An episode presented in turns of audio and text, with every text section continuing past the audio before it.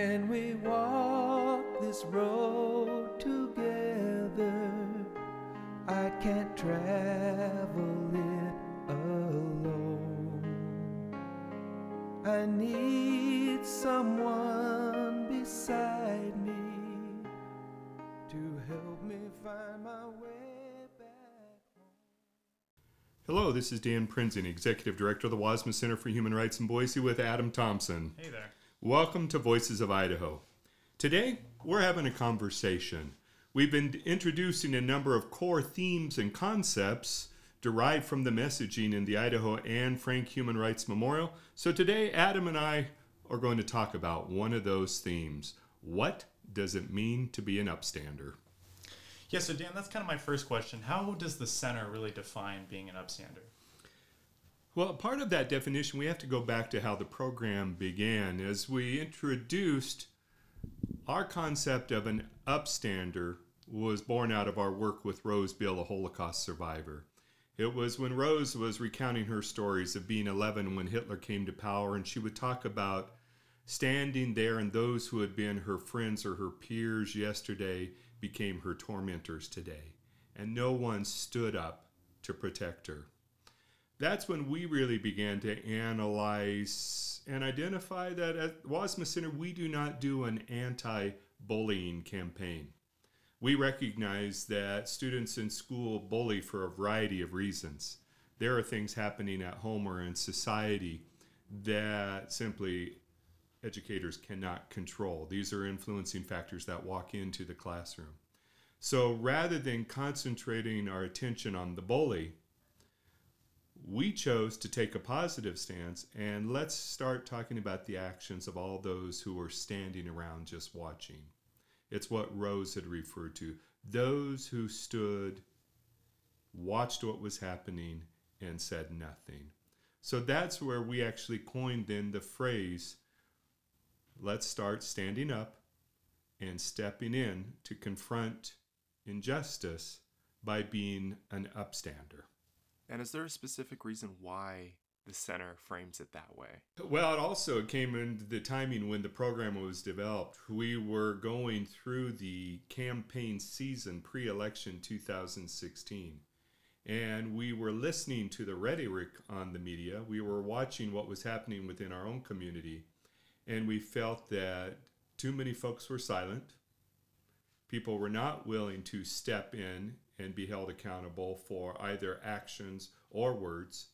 And so that was when we went back to our lessons with Rose. How could we encourage one another to step up?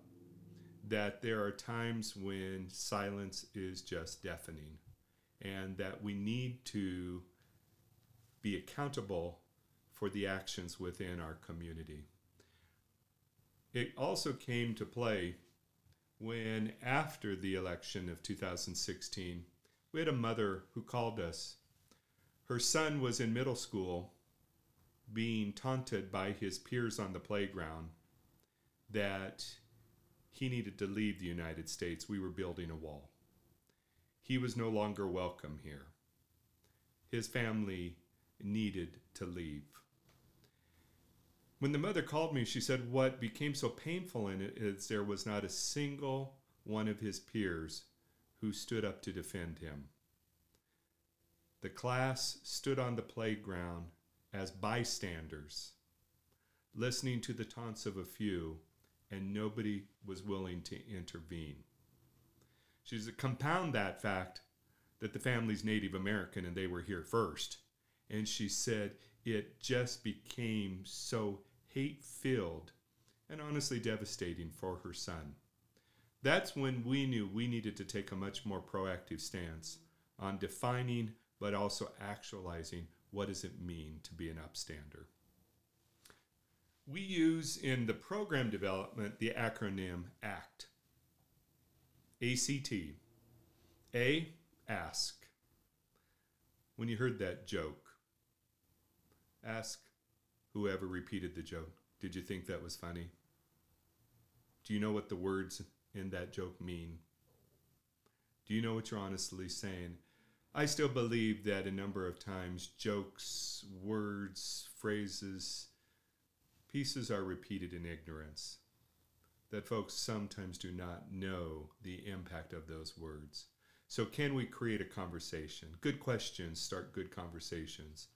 So we hope with our student programming to empower students to be able to ask. The C is choose. To be an upstander is an intentional choice. We have a dedicated rock in the memorial.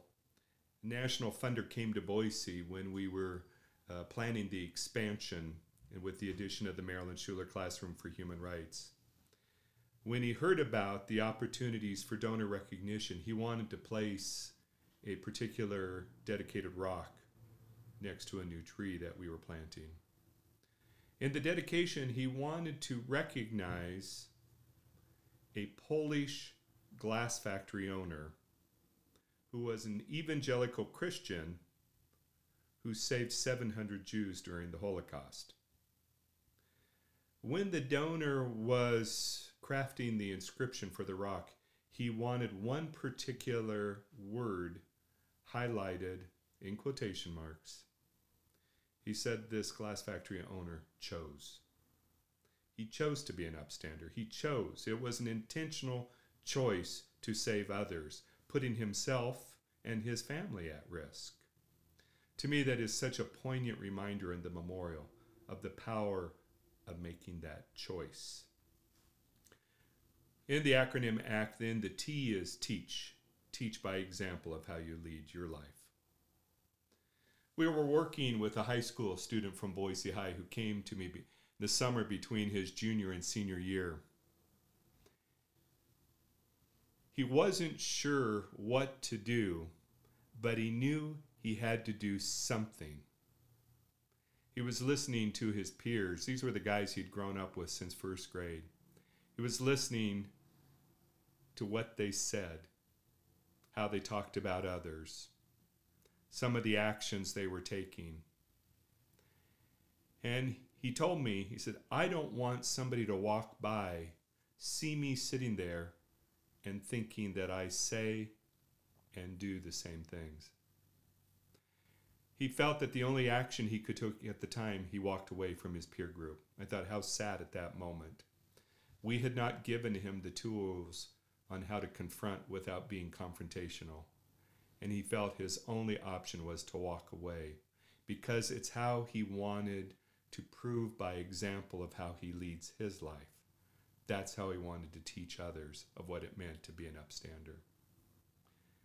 Oftentimes in presentation, I reference from Martin Luther King Jr.'s last Drum Major Instinct sermon, one of his final sermons. In that sermon, he referenced when he passed, whomever was asked to give his eulogy, he asked, do not let them reference that I won the Nobel Peace Prize. Instead, have them say that I loved and served humanity. That's the action of an upstander. We like to reference that being an upstander is not a noun.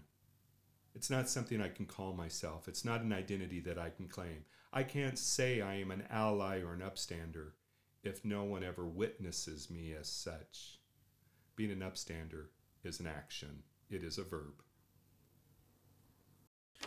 This is Joe Edwards. To be or not to be is to be human. How wonderful it is that everyone has the right to freedom. United, we are just as equal as one another. Members of this world should not be singled out by race or ethnicity. Although we all look different, we have the right to do what makes us happy. No one must wait a minute for freedom. It is something you are born with, not given. Right to love and create family. I and many others have the right to freedom. Gather each other's strengths and weaknesses to make us all stronger. Having freedom does not mean you can do everything, but be whatever you want. To be happy with yourself is to be free. If you don't like it, you need to have the will to change. Okay, Dan, I got another question for you. How does the center define the risk of being an upstander? Adam, I think that's actually a great question with it, because there are inherent risks. If we are willing to stand up and step in, there is that possibility we are putting ourselves at risk. Obviously, our response to that, in some respects, varies with audience. It was a couple of years ago, we were approached by a local organization.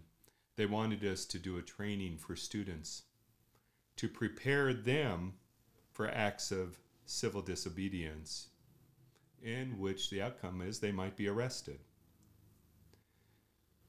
Well, as educators and as an education center, we could not do that. I could not in good conscience support a program preparing students to be arrested. We flipped in our approach with that organization and said, rather than preparing for arrests, let's train on the tools that we can take to be upstanders. There doesn't have to be just one single outcome, in their case, ending with arrest. So rather, regardless of the groups or the age levels, we talk about our individual skills. Now, Adam, you and I have very different skills, very different personalities. And it's that we bring to bear as upstanders. I've often made reference, you may never see me on a picket line, but I write a darn good letter. Maybe that's the skill I'll bring to the table. Our response when we are working with community groups, it's not the matter of what we do.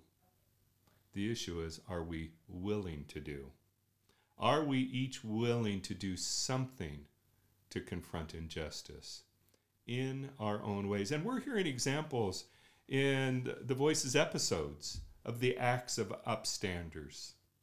You know, in these past few episodes, you know, someone who was willing to be arrested, someone who was willing to counter practice within the school system, someone who was willing to step out and be vulnerable by confronting, be it family, be it faith, be it others in power, and saying, wait a minute, how are we treating others? So I think, yeah, there is inherent risk, but there also has to come that inherent satisfaction that we each have to do something. Okay, that makes a lot of sense. And I guess my last question is, you know, is there privilege to being an upstander? Obviously, there's going to be some risk to being an upstander, and I think there's a different amount of risk depending on who you are and where you stand in our society. So with that being said, what is the privilege, or is there privilege to being an upstander? Funny you would ask that particular question, because that was actually a conversation I had yesterday with one of our supporters. We're developing programming on social justice values. Can we teach and learn values of empathy, honesty, kindness, respect, inclusion? And we were having a program meeting, and there was a challenge. Are we helping and training children of color, children living in poverty, children living or coping with abuse to be upstanders? And one of the program developers actually challenged and said, wait a minute, maybe it's time that we focus in training students of privilege to step up, to protect the vulnerable, rather than asking the vulnerable to protect themselves and stand up for themselves.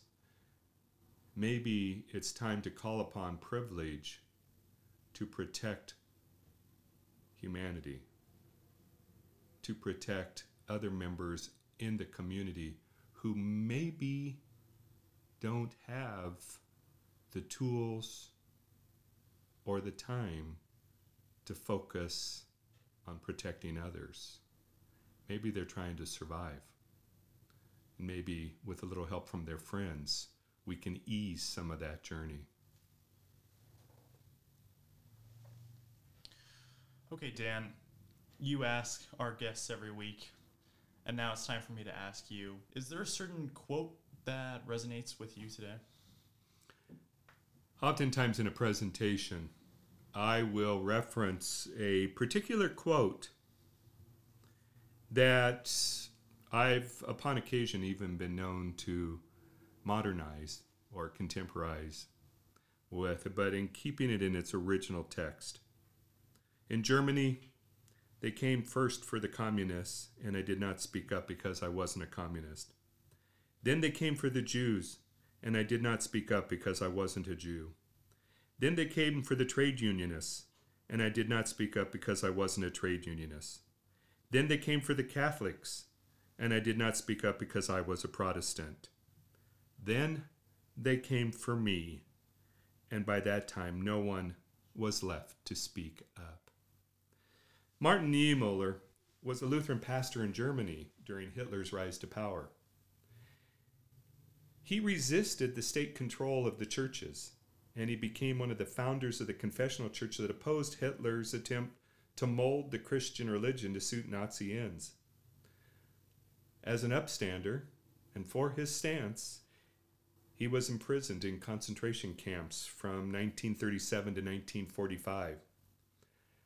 And until his death, he berated himself and the German people for not doing more to protect the victims of the Nazi regime. He was an upstander. Yeah, there was inherent risk. He used his privilege and his platform to speak out and attempt to protect others. But it is his quote that in the memorial always echoes to me. If I don't speak out, who's going to speak out for me if I need them? Thank you, Dan. And that is why we continue to echo, not in my town, not in my state. Idaho is too great for hate. With you right here beside me, we'll find our home with peace again.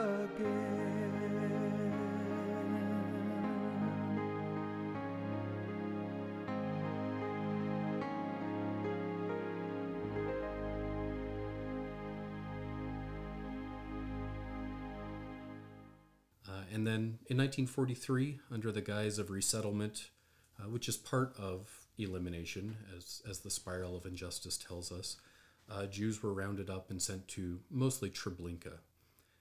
And today, all that really remains of this tragedy are several plaques in the pavement, scattered monuments, just one synagogue of the 400 that were in existence, and very small fragments of the ghetto wall. Hey, thanks for listening to this episode of the Wassmuth Center podcast. That clip you just heard was from Ben Harris talking about his experience going to Poland. You can check out that episode next week, October 7th. Thanks, and see you next week.